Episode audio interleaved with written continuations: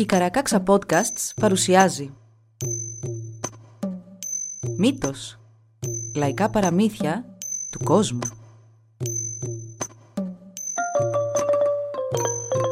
Κάποιες ιστορίες μπορεί για κάποιους να περιλαμβάνουν ευαίσθητο υλικό. Για περισσότερες πληροφορίες για το κάθε επεισόδιο, συμβουλευτείτε τις σημειώσεις του όπου βρήκατε αυτό το podcast.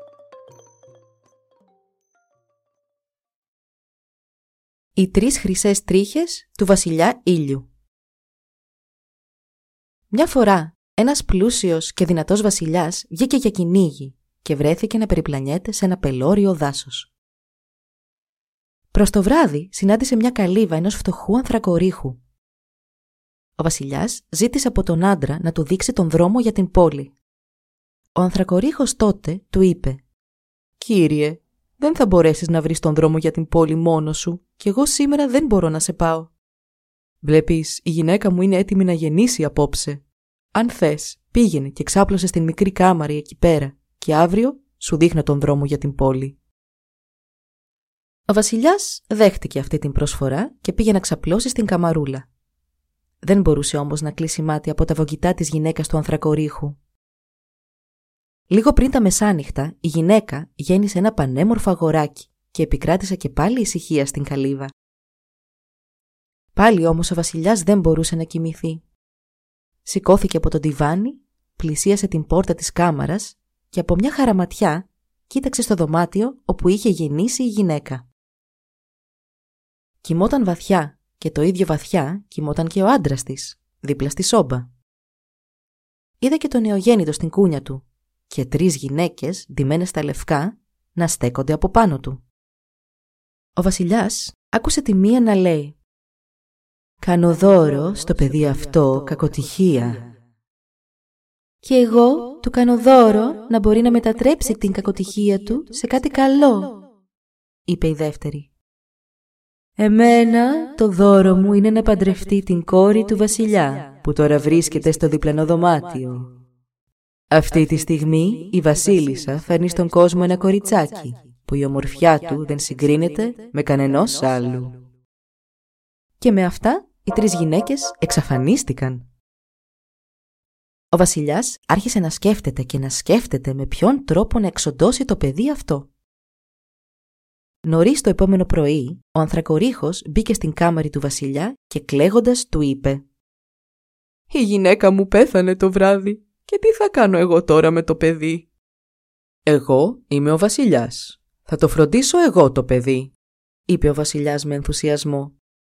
«Μόνο δείξε μου τον δρόμο για την πόλη και εγώ θα στείλω έναν από τους υπηρέτες μου να φέρει το παιδί στο παλάτι μου». Έτσι κι έγινε. Ο ανθρακορίχος οδήγησε τον βασιλιά μέχρι την πόλη και ανταμείφθηκε πλουσιοπάροχα. Έπειτα, ο βασιλιάς έστειλε έναν υπηρέτη του να πάει και να φέρει το παιδί, δίνοντάς του κρυφά την οδηγία στο γυρισμό να πετάξει το παιδί σε ένα ποτάμι να πνιγεί. Ο υπηρέτης έκανε όπως του είχε προστάξει ο βασιλιάς. Πέταξε το παιδί με το καλάθι του στο ποτάμι και όταν επέστρεψε στο παλάτι, είπε στον βασιλιά «Μεγαλειότατε, έκανε όπως μου είπατε». Ο βασιλιάς πλήρωσε καλά τον υπηρέτη του και πήρε στο πλευρό της γυναίκας του που το προηγούμενο βράδυ είχε φέρει στον κόσμο ένα πανέμορφο κοριτσάκι. Το καλάθι με το μωρό κύλησε και κύλησε στα νερά του ποταμού μέχρι που το είδε ένας ψαράς και το μάζεψε. Γύρισε σπίτι του και το έδωσε στην γυναίκα του, η οποία χάρηκε πολύ σαν είδε το χαριτωμένο του μουτράκι και, μιας και δεν είχαν άλλα παιδιά, αποφάσισαν να το κρατήσουν και να το αναθρέψουν. Πέρασαν 20 χρόνια από τότε. Το αγόρι, που οι γονείς του το ονόμασαν Άσιμο, μεγάλωσε και έγινε ένα όμορφο και καλό παλικάρι. Μια μέρα ο βασιλιάς πέρασε από την καλύβα του ψαρά και βλέποντας τον όμορφο νεαρό πήκε στην καλύβα και ρώτησε τον ψαρά. «Δικός σου είναι αυτός ο όμορφος νεαρός» «Ω, όχι βασιλιά μου», του είπε ο ψαράς. «Τον βρήκα να πλέει στο ποταμό πριν από 20 χρόνια». Φρύτοντας τότε ο βασιλιάς είπε πως θα έγραφε ένα γράμμα στη βασίλισσα και πως ήθελε να το παραδώσει σε εκείνη ο νεαρός. Έγραψε τότε στο γράμμα. «Αγαπημένη μου σύζυγε, πρόσταξε αμέσως να θανατωθεί ο νεαρός που σου έφερε αυτό το γράμμα, ιδάλλως θα μας ξεκάνει όλους». Ο Άσιμος πήρε το γράμμα και κίνησε για το παλάτι. Αλλά κατευθυνόμενος προς την πόλη, έχασε τον δρόμο του και κατέληξε να γυρίζει άσκοπα μέσα σε ένα δάσος. Εκεί τον βρήκε μια γυναίκα στα λευκά και του είπε «Αγόρι μου, φαίνεται πως χάθηκες. Έλα στην καλύβα μου να ξαποστάσεις για λίγο και μετά θα σε πάω εγώ στη βασίλισσα». Οδήγησε τον άσημο στην καλύβα της και ο νεαρός αποκοιμήθηκε. Η γυναίκα τότε πήρε το γράμμα από την τσέπη του νεαρού, το έκαψε και στη θέση του έβαλε ένα άλλο. Μόλις ο νεαρός ξύπνησε, με έκπληξη είδε πως βρισκόταν μπροστά στο παλάτι του βασιλιά. Πήγε τότε και έδωσε στη βασίλισσα το γράμμα που αυτή τη φορά έλεγε «Αγαπημένη μου σύζυγε, κάλεσε αμέσως τον αρχιερέα και πες του να παντρέψει την κόρη μας με τον νεαρό που σου έφερε αυτό το γράμμα, αλλιώς μεγάλο κακό θα μας βρει». Η Βασίλισσα πραγματοποίησε αμέσως τις προσταγές του άνδρα της και κάλεσε αμέσως τον αρχιερέα του βασιλείου. Σύντομα ο Άσιμος και η πανόρια κόρη τους είχαν γίνει αντρόγινο. Όταν ο βασιλιάς γύρισε στο παλάτι και έμαθε τι είχε συμβεί, ζήτησε να του δείξουν το γράμμα και είδε πως ήταν γραμμένο με τον δικό του γραφικό χαρακτήρα. Ρώτησε τον γαμπρό του τι του είχε συμβεί στη διαδρομή μέχρι το παλάτι και ο Άσιμος του είπε για την γυναίκα στα λευκά που είχε συναντήσει όταν χάθηκε στο δάσος. Ο βασιλιάς τότε κατάλαβε πως η νεράιδα τον είχε βοηθήσει και, μιας και δεν τον ήθελε καθόλου για γαμπρό του, σκαρφίστηκε άλλον τρόπο να τον ξεφορτωθεί. Του είπε «Πήγαινε και φέρε μου τρεις χρυσές τρίχες από το κεφάλι του βασιλιά ήλιου και τότε θα γίνεις βασιλιάς στο πλάι μου». Ο Άσιμος ξεκίνησε την αναζήτησή του με βαριά καρδιά, μιας και δεν ήθελε να αφήσει τόσο γρήγορα τη γυναίκα του που την αγαπούσε τόσο πολύ και που αυτή τον αγαπούσε το ίδιο. Ταξίδεψε και ταξίδεψε, ώσπου έφτασε στις όχθες μιας μαύρης λίμνης, που στα νερά της έπλε μια λευκή βαρκούλα. Φώναξε τότε στον γέρο που καθόταν στη βάρκα. «Ε, εσύ με τη βάρκα, έλα να με περάσεις απέναντι». «Θα σε πάω απέναντι», του απάντησε ο γέρος, «μόνο αν μου υποσχεθείς να βρεις τον τρόπο να γλιτώσω από αυτή τη βάρκα, γιατί μόνο τότε θα μπορέσω να πεθάνω». Ο Άσιμος υποσχέθηκε και ο γέρος τον πέρασε μέσα από τα κατάμαυρα νερά στην άλλη μεριά της λίμνης. Συνέχισε το ταξίδι του, ώσπου έφτασε σε μια μεγάλη πόλη και ένας γέρος εκεί τον ρώτησε «Για πού το έβαλες» «Για τον βασιλιά Ήλιο» «Για δες» «Έλα, θα σε πάω στον βασιλιά μας. Θα θέλει να σου πει δυο λόγια». Σαν ο Άσιμος βρέθηκε μπροστά στον βασιλιά αυτού του τόπου, εκείνος του είπε «Πριν από 20 χρόνια, η πόλη μας είχε στο κέντρο της μια πηγή, που όποιος έπινε νερό από αυτήν γινόταν αμέσως νέος. Η πηγή όμως εξαφανίστηκε και μόνο ο βασιλιάς ήλιος ξέρει που βρίσκεται τώρα. Μιας και πηγαίνεις να τον βρεις. Ρώτα τον πού βρίσκεται η πηγή μας και γύρισε να μας πεις. Ο Άσιμος υποσχέθηκε πως θα ρωτούσε και θα επέστρεφε με τα νέα και συνέχισε το ταξίδι του. Ταξίδεψε και ταξίδεψε μέχρι που βρέθηκε μπροστά σε μια ακόμη πόλη. Ένας άντρας που τον είδε τον ρώτησε «Για πού τραβάς» «Πάω στον βασιλιά Ήλιο». «Έξοχα, έλα μαζί μου να παρουσιαστούμε στον βασιλιά μου που σίγουρα θα θέλει κάτι να σου πει». Οι δυο τους παρουσιάστηκαν μπροστά στον βασιλιά αυτού του τόπου, ο οποίος όταν άκουσε πού πήγαινε ο νεαρός, του είπε «Πριν από 20 χρόνια στην πλατεία αυτής της πόλης στεκόταν ένα δέντρο που έκανε χρυσά μήλα.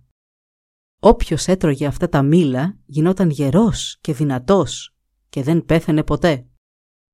Το δέντρο όμως έχει 20 χρόνια να κάνει καρπούς και μόνο ο βασιλιάς ήλιος ξέρει το γιατί.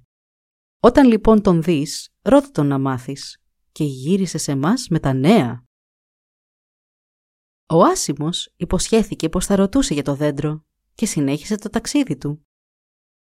Πήγαινε και πήγαινε, ώσπου μια μέρα έφτασε μπροστά σε ένα βουνό Εκεί είδε μια γυναίκα, ντυμένη στα λευκά, να στέκεται μπροστά από ένα πανέμορφο σπίτι.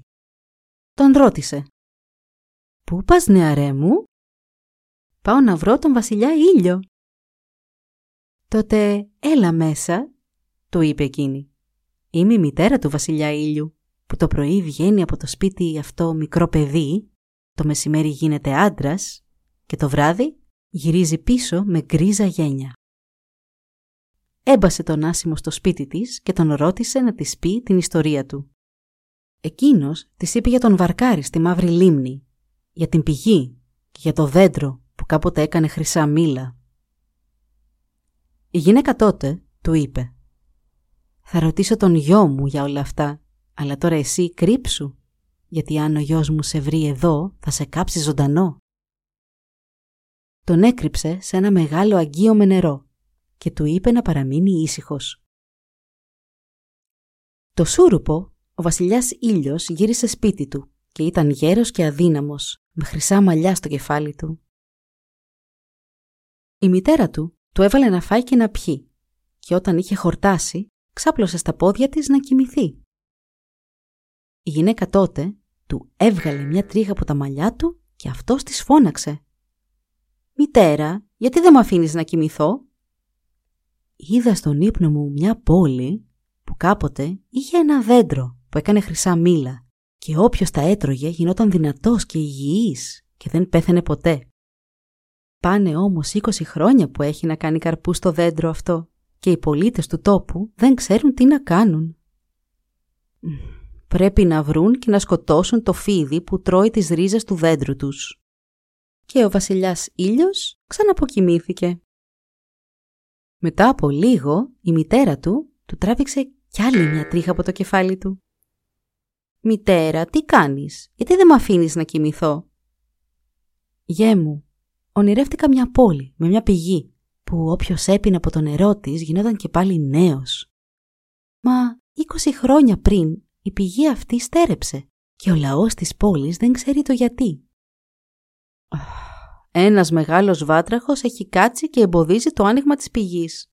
Πρέπει να τον βρουν και να τον σκοτώσουν και τότε η πηγή θα ξαναρχίσει να τρέχει νερό. Κοιμήθηκε για άλλη μια φορά και μετά από λίγο η γυναίκα του έβγαλε και τρίτη τρίχα από τα μαλλιά του. «Μητέρα, άσε με επιτέλους να κοιμηθώ», της φώναξε ο βασιλιάς Ήλιος. «Παιδί μου, είδα στον ύπνο μου μια μεγάλη μαύρη λίμνη και στο κέντρο της, πάνω σε μια λευκή βάρκα, ήταν ένας γέρος άνθρωπος που δεν ξέρει πώς να ξεφύγει από αυτήν, γιατί μόνο τότε θα μπορέσει να πεθάνει. Την επόμενη φορά που θα πάρει κάποιον να τον περάσει απέναντι, να του δώσει αυτού νου τα κουπιά και μόλις φτάσει στην απέναντι όχθη να πηδήσει έξω και να αφήσει τον άλλον στη βάρκα. Τότε θα μπορέσει να πεθάνει. Και κοιμήθηκε πάλι στην αγκαλιά της μάνας του. Το επόμενο πρωί, ο βασιλιάς Ήλιος ξύπνησε και ήταν το πιο όμορφο αγόρι του κόσμου. Πέταξε και τον κόσμο από το ανοιχτό παράθυρο και, μόλις είχε φύγει για τα καλά, η μητέρα του έδωσε στον Άσιμο τρεις χρυσές τρίχες από το κεφάλι του και του είπε «Τώρα πήγαινε στη γυναίκα σου και δώσε στον πατέρα της τις τρεις χρυσές τρίχες. Εγώ, ό,τι είχα υποσχεθεί στις αδερφές μου ότι θα έκανε για σένα όταν γεννήθηκες, το έκανα. Αντίο τώρα». Φίλησε τον Άσιμο στο μέτωπο και τον οδήγησε έξω από το σπίτι. Εκείνος πήρε τον δρόμο της επιστροφής. Σαν έφτασε στην πόλη όπου η πηγή είχε σταματήσει να βγάζει νερό, είπε στους κατοίκους της ότι έπρεπε να βρουν και να σκοτώσουν τον βάτραχο που είχε κάτσει στο άνοιγμά της. Εκείνοι τον βρήκαν και τον σκότωσαν και έτσι η πηγή άρχισε πάλι να βγάζει το μαγικό νερό της. Ο βασιλιάς του τόπου γέμισε τον Άσιμο πλούτη για να τον ευχαριστήσει και ο Άσιμος συνέχισε τον δρόμο του. Έφτασε και στην πόλη με το δέντρο που είχε πάψει να κάνει τα χρυσά μήλα και είπε στους ανθρώπους να σκοτώσουν το φίδι που έτρωγε τις ρίζες του. Εκείνοι έσκαψαν και έσκαψαν, ώσπου βρήκαν το φίδι και το σκότωσαν. Αμέσως το δέντρο άρχισε να κάνει καρπούς και ο βασιλιάς του τόπου αντάμυψε πλούσιο πάροχα τον Άσιμο για το καλό που τους είχε κάνει. Συνέχισε το ταξίδι της επιστροφής του και έφτασε και στη Μαύρη Λίμνη. Ο Βαρκάρης αρνήθηκε να τον περάσει στην απέναντι όχθη και ο Άσιμος του είπε πως θα του αποκάλυπτε τη λύση στο πρόβλημά του μόνο αφού τον περνούσε στην αντίπερα όχθη. Έτσι ο Βαρκάρης του έκανε και το χατήρι και σαν έφτασαν απέναντι και ο Άσιμος κατέβηκε από τη βάρκα, είπε στον Βαρκάρη να δώσει τα κουπιά του στον επόμενο επιβάτη του και να κατέβει αυτός από τη βάρκα σαν φτάσουν στην όχθη. Έτσι θα μπορέσει να πεθάνει και ο άλλος θα αναλάβει πια τη βάρκα. Έφτασε και στο παλάτι του πεθερού του ο Άσιμος και του έδωσε τις τρεις χρυσές τρίχες από το κεφάλι του βασιλιά Ήλιου.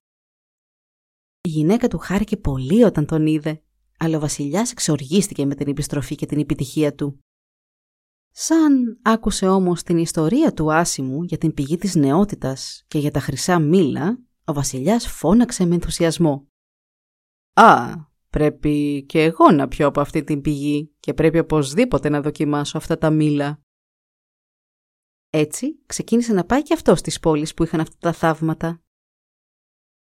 Όταν έφτασε όμως στη Μαύρη Λίμνη, ο Βαρκάρης τον πέρασε απέναντι και πήδηξε γρήγορα στην όχθη αφήνοντας τον βασιλιά με τα κουπιά στα χέρια, ανήμπορο να βγει από τη βάρκα.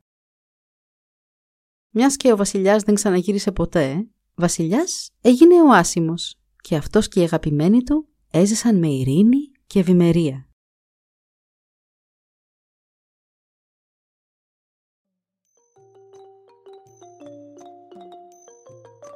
Εδώ λοιπόν η ιστορία μας έλαβε τέλος.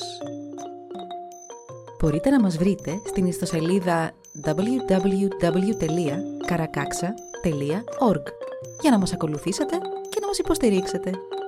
Σας ευχαριστούμε που μας παρακολουθήσατε. Γεια σας!